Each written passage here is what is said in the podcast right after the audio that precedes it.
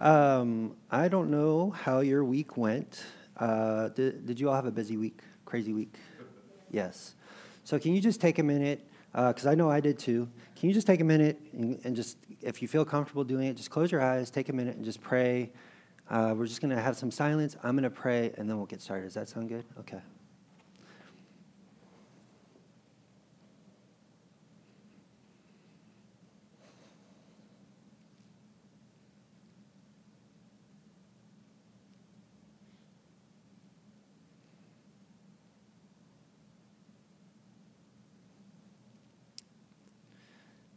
God, sometimes we are um, uncomfortable in the silence and we're uncomfortable in the quietness, um, but so often it's there that we find you.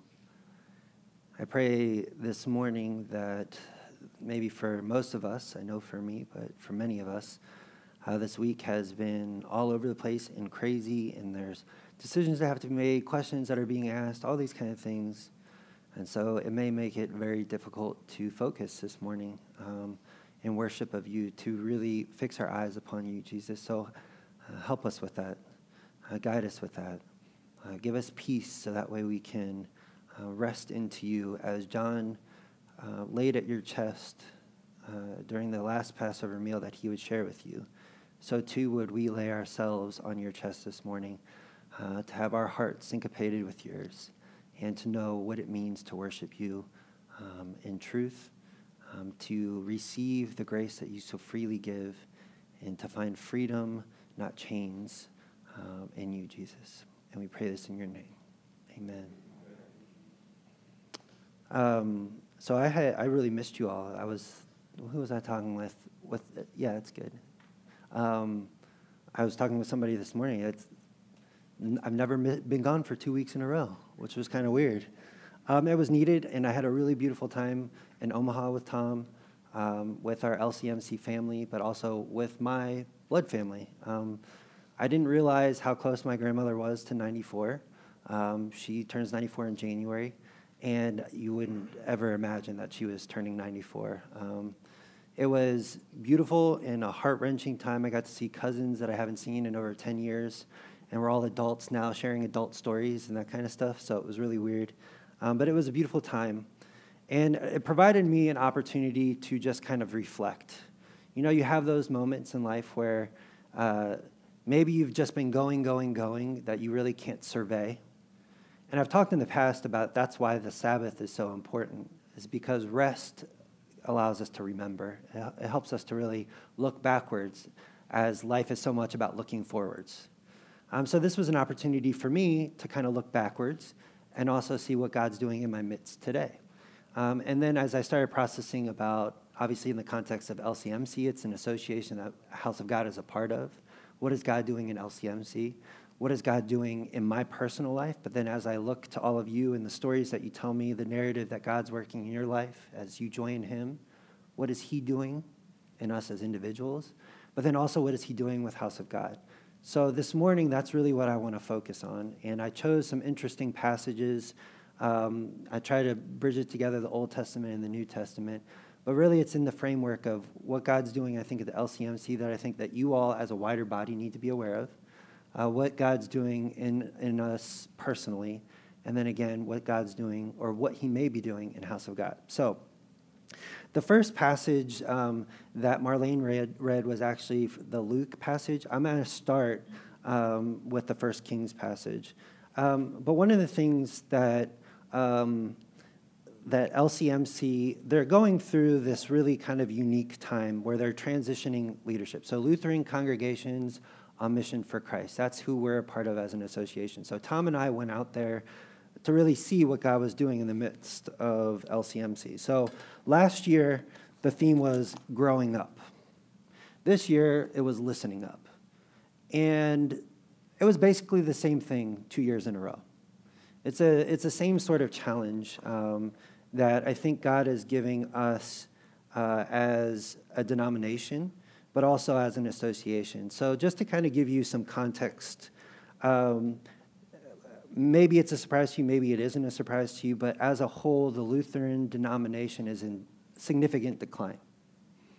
Um, that's just a reality that we face. It's in a decline. Now, that does not mean, however, that Christianity is in a decline. It just means that our context that we're familiar with, that we know that we worship in, and in spirit and truth, is in a decline. I would say, however, um, that Christianity as a whole is actually growing. Um, but it's not in the Western US context. It's happening in South America, it's happening in Africa, it's happening in Asia. Uh, there's really some unbelievable reports of what's going on in Iran and Iraq right now, um, of church growth that is exponentially developing, um, and it's mostly in houses and amongst women, which is really interesting as well. So to say that the church is in decline would be a lie. It's not in decline the Lutheran denomination is in decline. And so the LCMC has really been asking some hard questions about why it is in decline. Um, and as they were asking these questions, and as they were really, I mean, this, and you could, I definitely would love for you to talk to Tom about this, which I'm sure you'll love. Um, but you can feel free to ask me because we were, we were the representatives of House of God. So we were your eyes and ears, and we did a lot of listening. Um, and one of the things that we really um, at least that I, will speak for me, I won't speak for you, uh, that I kept on seeing challenge after challenge after challenge. I was saying, this is our reality, and what are we going to do about it? And the only way that we can do something about it is by listening to God.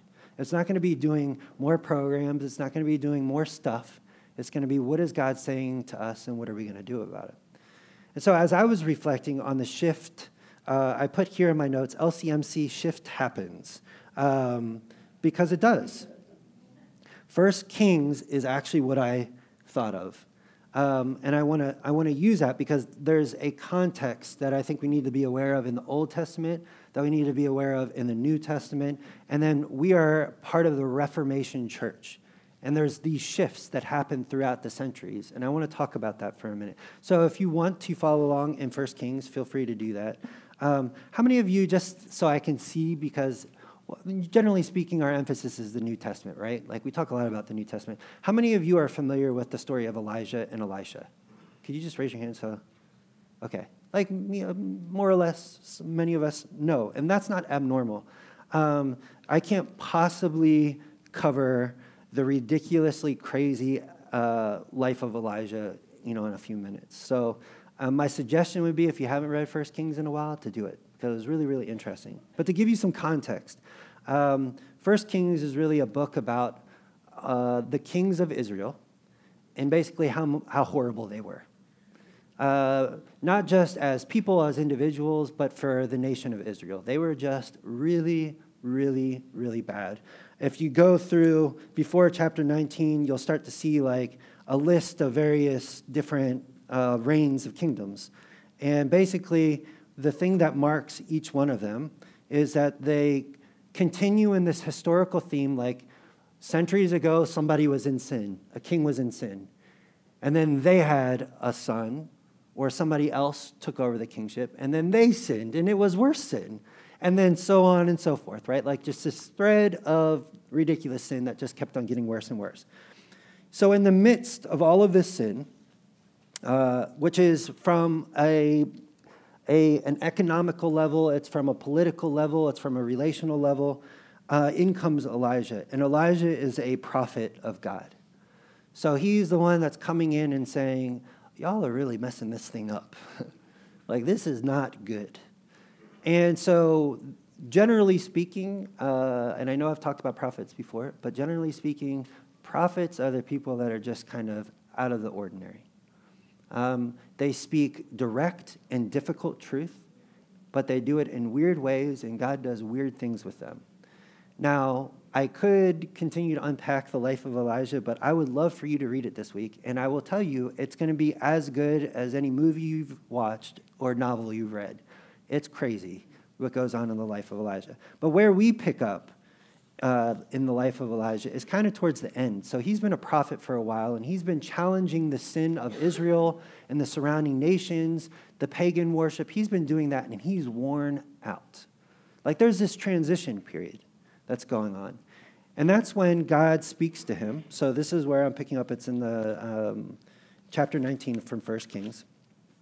So he, he's fleeing in chapter 19. He's fleeing Jezebel. We've heard that name before, I'm sure. Um, so he's fleeing, he's meeting God, and I love that's verse 11 says Elijah meets God at Horeb.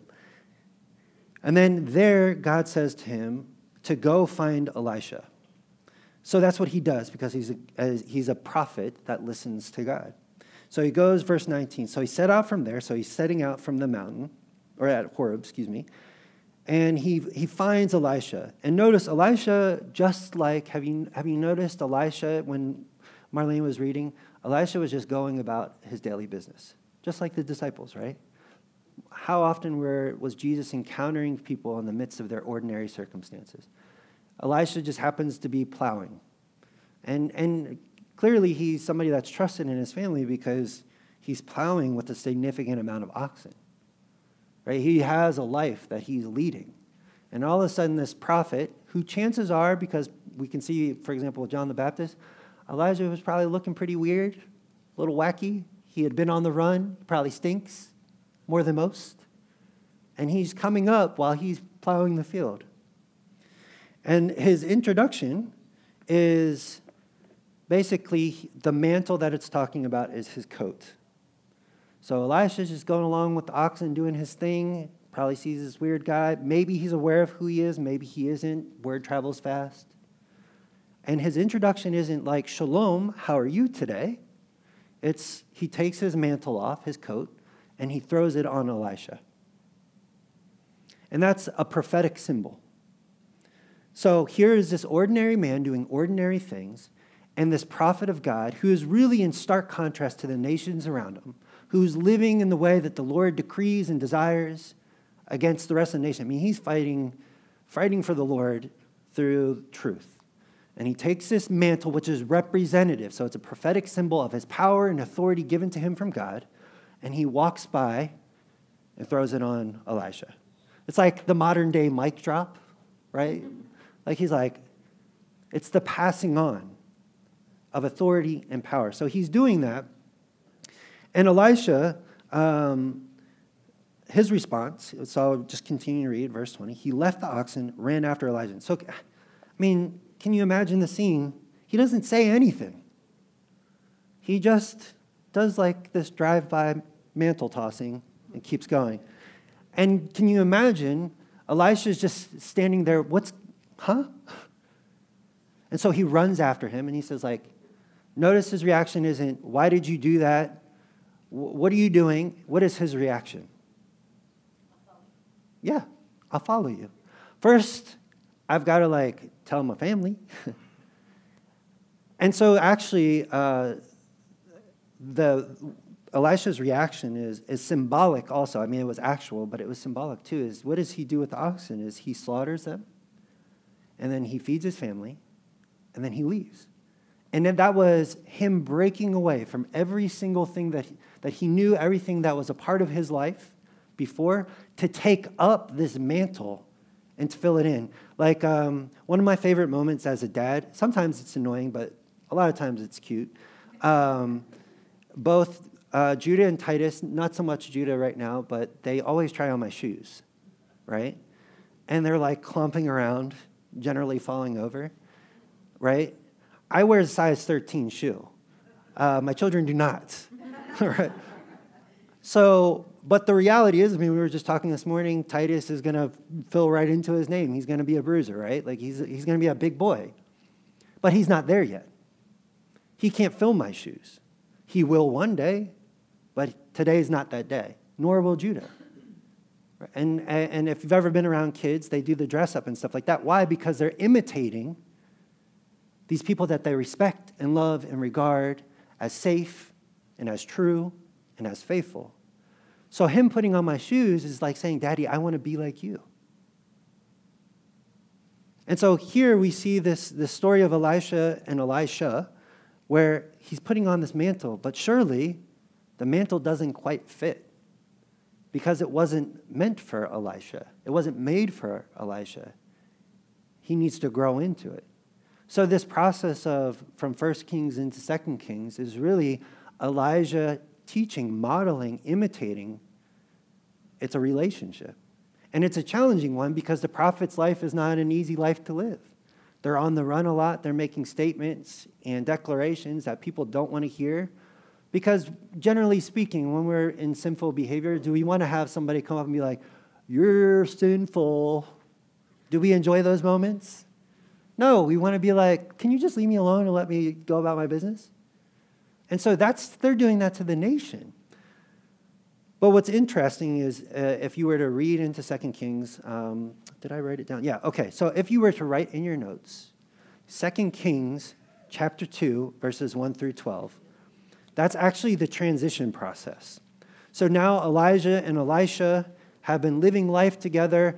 Elisha has been modeling after the life of Elijah, this prophet of God. He has this mantle that's been passed to him.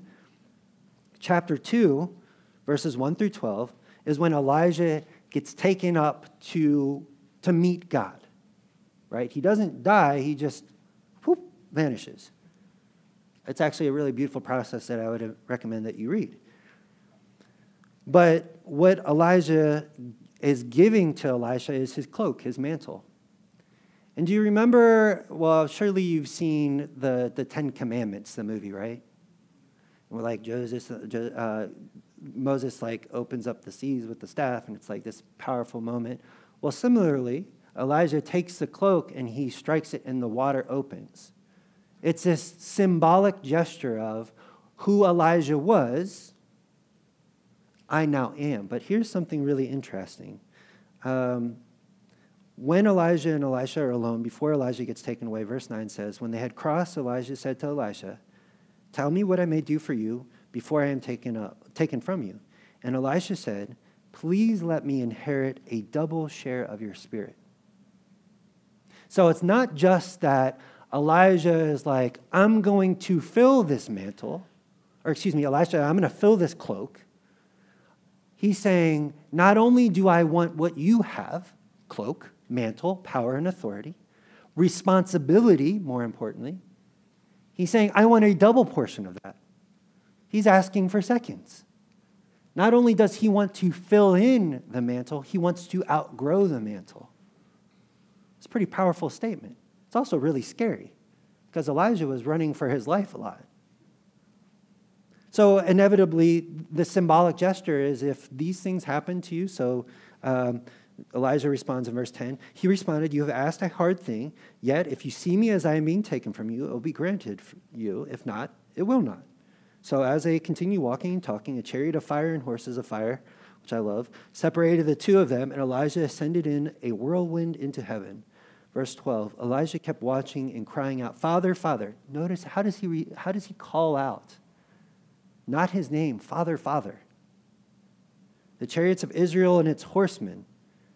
But when he could no longer see him, he grasped his own clothes and tore them in two pieces. He's in mourning.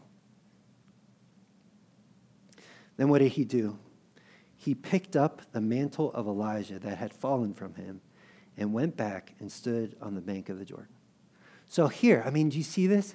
He rips his own clothes and he picks up Elijah's cloak and then walks in the power and authority and responsibility. For me, that's a powerful declaration. It's a transition moment. And throughout the history of Israel and throughout the church, you know, starting from really kings, we could see this, but moving on, there's this transition where God's word is received or rejected by his people, and there are people that stand there in the gap and say, This isn't acceptable. This isn't what life with God is meant to be. But it was still in the context of the law. So the greatest transition was one that we can see from the Old Testament into the New Testament is that rather than just people standing in the gap and trying to fulfill the law but failing because inevitably they're imperfect, we see Jesus comes. And not only does he stand in the gap, he fills the gap. I've been looking around my house because I have to move soon, and I'm looking at all the holes in the wall, right? I'm like, man, I got to do the spackle there. It's a process, isn't it? to fill the gap, not just to stand into it. To be so perfect that there's no holes for anything to seep out, no air gaps, no pockets. It's completely full. And Jesus did that perfectly. And his declaration of this perfect fulfillment of the law was to ultimately die on the cross for our sins. And it's completely victorious. We hold no more debt, past, present, future. That's the gospel, right? That's the good news that we hold on to in good and in bad. Jesus didn't just transition us, he reoriented what this looks like. And that's where this passage in uh, Luke comes in. Now, before I, I get there, um, one of the most powerful, uh, I guess, I mean, for me, it was a proclamation. One of the most powerful moments in, in Omaha, and I know Tom and I kind of looked at each other afterwards, was uh, a teaching, bless you, uh, by a person named Grace Johnson. And Grace um, is probably close to my age. And in her picture, she's got this long brown hair. Um, and when we saw her, the first thing that you'll notice is that her head was shaved, like G.I. Jane style, right? And that, that automatically threw a lot of people off. They were already disoriented. And um, Grace was in a really challenging season over the past few years. She had been in vocational ministry just like me for a really long time, and then she stepped away to be a mom and a wife. So she was in the season of a lot of reflection, just kind of like I was in a season being in Baltimore and reflecting on my life and those kind of things. And one of the stories that she told was about the way that God had spoken to her, because again, what was the theme? Well, it was listen up. And one of the, the, the, stories was the ways that God spoke to her in really specific ways, and it involved, uh, interestingly enough, one of those yellow rain jackets. And I immediately I'm thinking of Elijah and Elisha in this cloak and stuff like that. And I, I won't tell her whole, whole story because I don't feel like I could do it justice. But effectively, explaining is that what God was speaking to her over a period of time. It was a, it was five years, if I remember right, five year period of time. Somebody had told her you're going to see this yellow jacket. I don't know what it's going to mean or anything like you, but it'll make sense, you know. And she's like, okay, whatever, weirdo. Uh, just like people would respond to a prophet. Five years later, there's this whole scene with a yellow rain jacket. And what God spoke to her in that was that a lot of times as we're walking through life in our relationship with God, and I, I will butcher this, but I'm going to try my best, is that rather than like soaking in and hearing what God is doing, we cover our heads with shame. Did I do a good enough job? Okay, I'm getting there. We cover our heads in shame. And rather than drinking, remember a few months ago I talked about just sitting in the mist and letting God just rain down his love on you? But so often we put our hoods up. And that's what she was pointing out. She had realized that this, this hood was the law for her. It was religious lifestyle. It was doing things in order to get God's approval when God is saying, Hold up, take this down. What are you doing? Delight in my love for you and your belovedness. Shame doesn't have to orient who you are and what you do anymore. My love does that for you.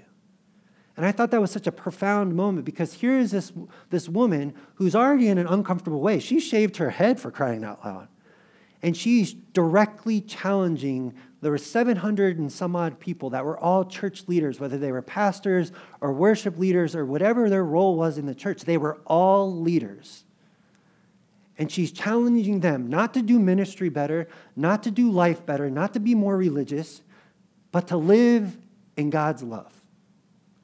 And you could just see the tension in the room, and mouths were being dropped because you could tell so many people hadn't heard that in a really long time.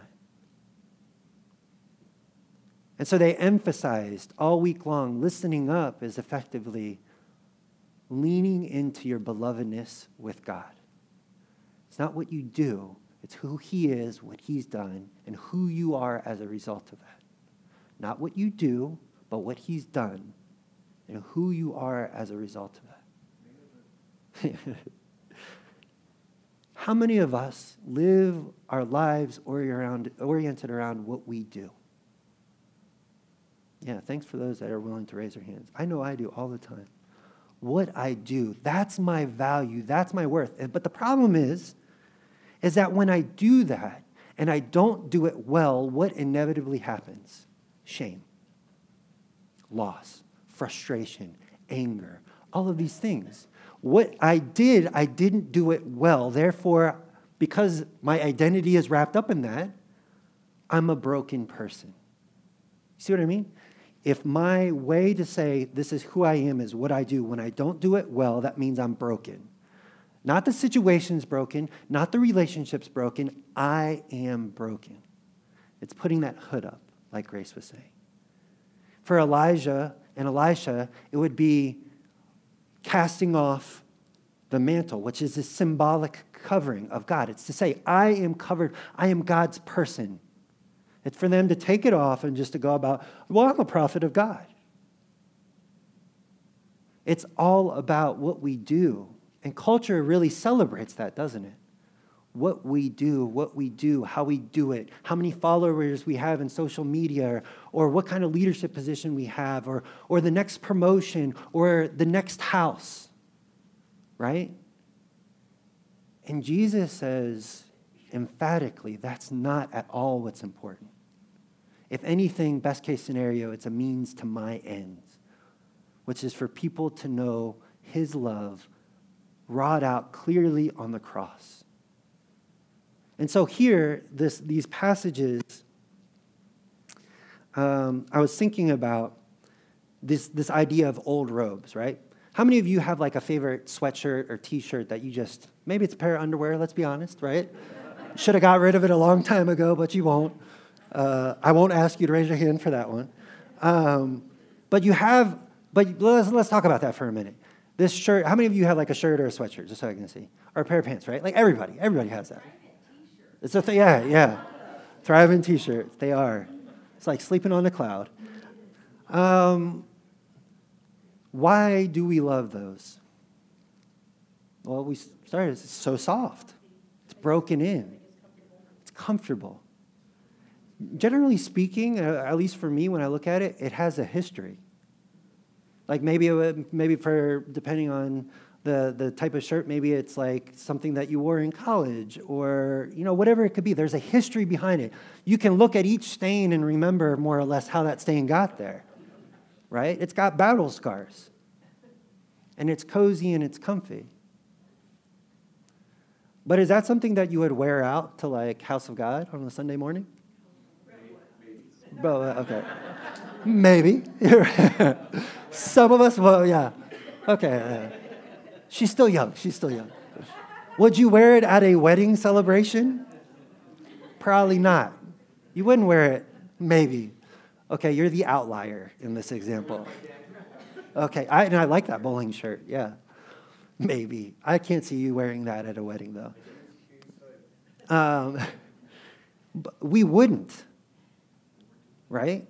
But here is this thing that, that Jesus is saying is, I'm doing a new thing.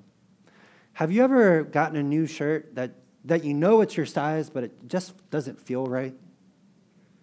You're like, you know you need it. Or, or the, the t-shirts with the tag that just like scrapes on your neck. And you're like, can I rip this off quick enough? And then you cut it and it still itches somehow. it's a new shirt that you need. And you need it because you bought it. Well, sometimes we buy stuff we don't need, granted. But oftentimes, like for celebration moments, like we rent tuxes and all, right? Like, we get the dress, we lose weight to fit into it, right? Because you recognize a new thing is happening. And new things require new things, not old things. And that's really what I was reflecting on with, with LCMC. Yes, this new shirt may be uncomfortable. Yes, the tag may itch, but it's still a new thing for a new thing.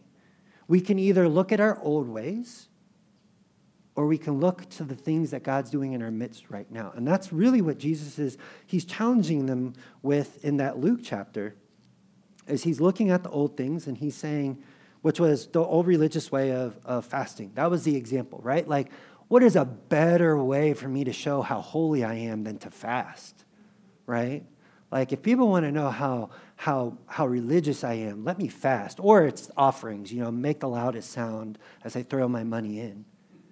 And he's saying, they're like, but Jesus, why don't your people fast? Because it's a new thing's happening. People are, are people. He's not saying that the old is bad or that it's evil. Uh, Tom, can you put this up? This is something that I've really been reflecting on this week. It's a, the gospel reveals the incompatibility of the old and the new. That's not my thought. That's inspired by James Brooks, who's a theologian uh, who wrote specifically on this Luke chapter. But what Jesus is saying in this text is the old ways are incompatible with the new ways. Why? Because I fulfilled the old ways. Doesn't mean fasting doesn't have value, but it's not going to be because you're more religious. It's going to be because you're taking time to reorient yourself around the truth, truth of Jesus Christ. It's a form of worship rather than religion. And I just absolutely love that. I was like, yes, the gospel reveals how incompatible the old is with the new. I remember growing up, I was in love with the Civil War. And I never forget, and it was just such an odd fact to remember, how frequently soldiers would have to redarn their socks because they marched so much. But why did that happen? Because they were redarning their socks with old material. And so it just kept on tearing apart over and over and over again. They needed a new thing, and they were clamoring for it. They're begging, give us socks, give us new clothes. You know, we got blisters on our feet, we're bleeding. And that's what Jesus, we keep on looking to the old ways when God's saying, What are the new things that I'm doing in your midst? And I was really challenged by this. How many of you have heard of uh, Westboro Baptist Church? If you haven't heard of them, You've seen them on the news. It is a small church. They go outside of funerals, they go outside of uh, gay pride parades, all these kind of different things, and they hold up signs. And they're some of the most explicitly offensive signs that you could possibly put out there. And if you look at the size of the church, I mean, I don't know the exact numbers, I didn't take time to look. It's not a big church, it's not a mega church. But you know what's striking to me? Is the world, not just USA, the world knows about Westboro Baptist and their message, which is strongly offensive. But then I look at House of God and I say, you know what? We're a small church. But what? but with love. See, these are the new things like, we keep on getting caught up in our Sunday morning service and how many people are going to be here. Butts and budgets. That's what it said in church leadership. How many butts are filling the chair? And how many, how, and how's our budget looking? And we get caught up in that. Westboro Baptist doesn't care about that. They got a message that they're going to get out, and they're, they're, they're going to get it out. And I think, and I look around this room, and I can't tell you how many times people have visited this church just for, you know, they're in the area or something like that, and they say, you know, the astounding thing is, is the love, how welcome I felt. And I think, couldn't that exponentially impact our communities? Maybe we'll never hit the news. I mean, we've already been in the newspaper, but who cares about that for a moment? If nobody knew who House of God Lutheran Church was, but they knew absolutely without a shadow of a doubt that Jesus Christ loved them so much that he would die on a cross for them to give them a new way of life, wouldn't that be worth it? 100% of the time. And so I look at these verses and I say, yeah, maybe this clothes is a little bit itchy for us because it's new. And we're so used to that shame and we're so used to the anger, the hatred, or the sin, or the sickness. We're used to that. And it's like that, that sweatshirt that we have, our favorite t shirt. But maybe we need to stop breaking in the old stuff and start breaking in the new stuff. Maybe we need to start putting on those new shirts and wearing them in a little bit and filling them out. And stop being so preoccupied with this old stuff. Throughout church history, we see moments of clear and explicit reformation. The Lutheran church is in existence because of reformation. It's because Martin Luther said, I'm not going to wear this old mantle of the past. I'm going to nail on some doors a new way of looking at this. And realistically, was it new? No, because it's the gospel truth.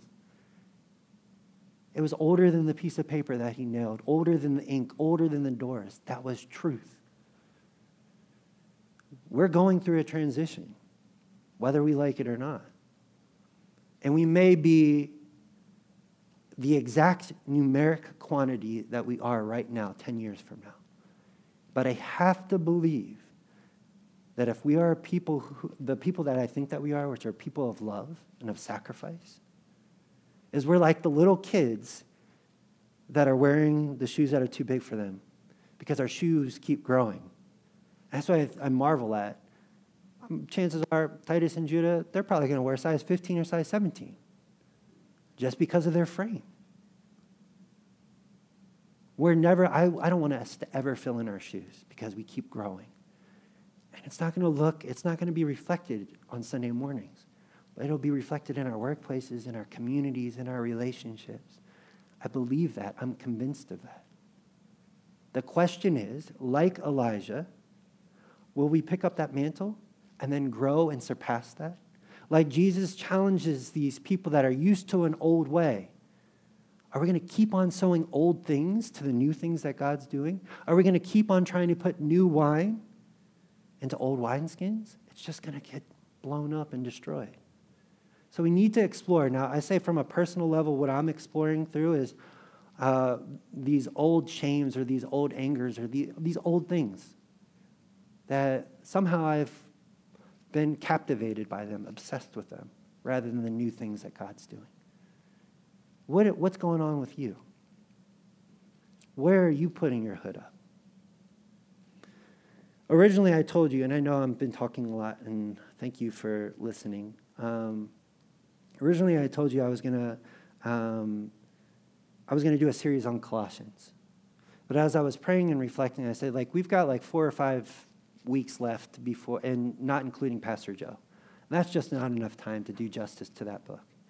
And I was like, how do we close well this year, this, this calendar year, which is, I mean, mid October? Are you kidding me? Right? So, Brett actually, I gave him some cards, and um, there's pens in front of, of you. I want to know who we are as House of God. I feel like there are some questions in this room that are begging to be answered, that there are things that you are wrestling with, that you are struggling through. And I've got like four or five weeks at least until the closing of the year. I want to end this calendar year well. I want to look at these things that you recognize in yourself or in this church community that's saying, we aren't who we could be. I'm not who I could be. Maybe it's shame, and we need to revisit that. Maybe it's sickness, and we need to revisit that. Maybe it's what does it mean to be the church in 2019 going into 2020? I don't know. But I'm promising and committing to you that I will read each of these cards, and I'm going to pray through. Hopefully, there's some themes, so I don't have like 30 different topics to choose from, right? And prioritize it. But I would love for you to write down what is something, and it's anonymous. Don't put your name there. I don't need your name. But what I do know, need to know is what are you struggling through, or what are you working through? What do you, what do you, you keep on hitting these questions, these walls. I can't commit that I'm going to have the answer, but I can commit that I'll wrestle with you in that. Can you take a moment? Is, what I, sometimes I get all worked up in my head. I'm like, yeah, this is getting communicated really well. And then I comes out of my mouth and it sounds like trash. So what is it, is what I'm saying, am I communicating that clearly? Something to, to write down on that card? Something that you're struggling through? Something, a question that you may have? Then I am going to, what I'm going to do with that is I'm going to read it. I'm going to pray about it. And then I'm just going to do a sermon series to close the, the year well that deal with some of these questions that we have, or these conflicts that we have, or these things that we need to understand more about our faith. Does that make sense? Is there any question? No. Okay, so can you please just take a moment? Again, it, it's 100% anonymous. I don't know all of your handwriting well enough to guess. Yeah, and then, uh, thank you. Um, and then hold on to it, and when we do offering, we'll just put it into the basket, and I'll get it. So just take a moment. What is holding you back? What do you feel like maybe holding back, house of God?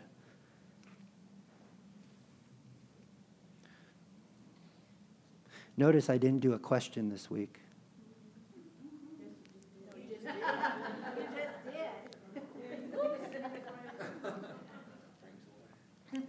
Never mind. All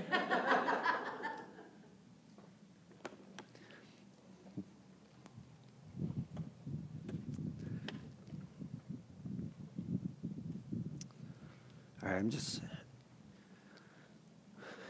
Uh, scripture tells us that the world will know us by what?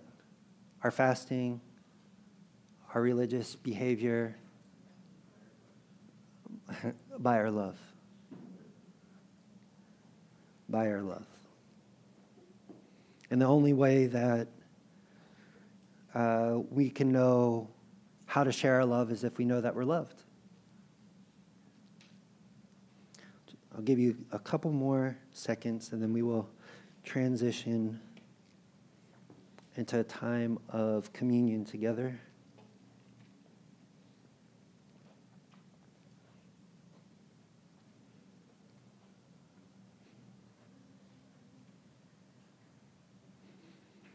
All right. Is that enough space for you? Is that good? Okay.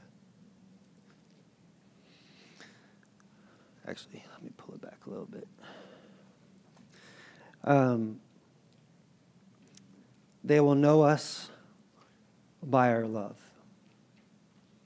Um, one of the points that Grace made that I'm still processing in my personal life is that Jesus was asked, What are the two greatest commandments?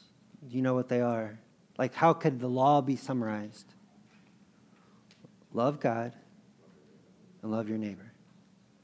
And she reminded us, 700 plus church leaders, that was still in the context of the law. And what she was pointing out is, and this is, these are my words, is that we can't possibly do well if we don't know who we are we don't know our belovedness. And the way that we reorient ourselves around our belovedness is that Jesus gives us the table and he says, This is my body broken for you and my blood shed for you. This is how much you're loved. Um, so, would you join me? We're going to, um, you can either just close your eyes and, and listen and reflect. Uh, you can follow along in the passage. That's what I do so I don't get it wrong. Um, go ahead, Tom. So this is from 1 Corinthians. It says, For I received from the Lord what I also handed unto you, that the Lord Jesus, on the night when he was betrayed, he took a loaf of bread, and when he had given thanks, he broke it, and he said, This is my body that is for you. Do this in remembrance of me.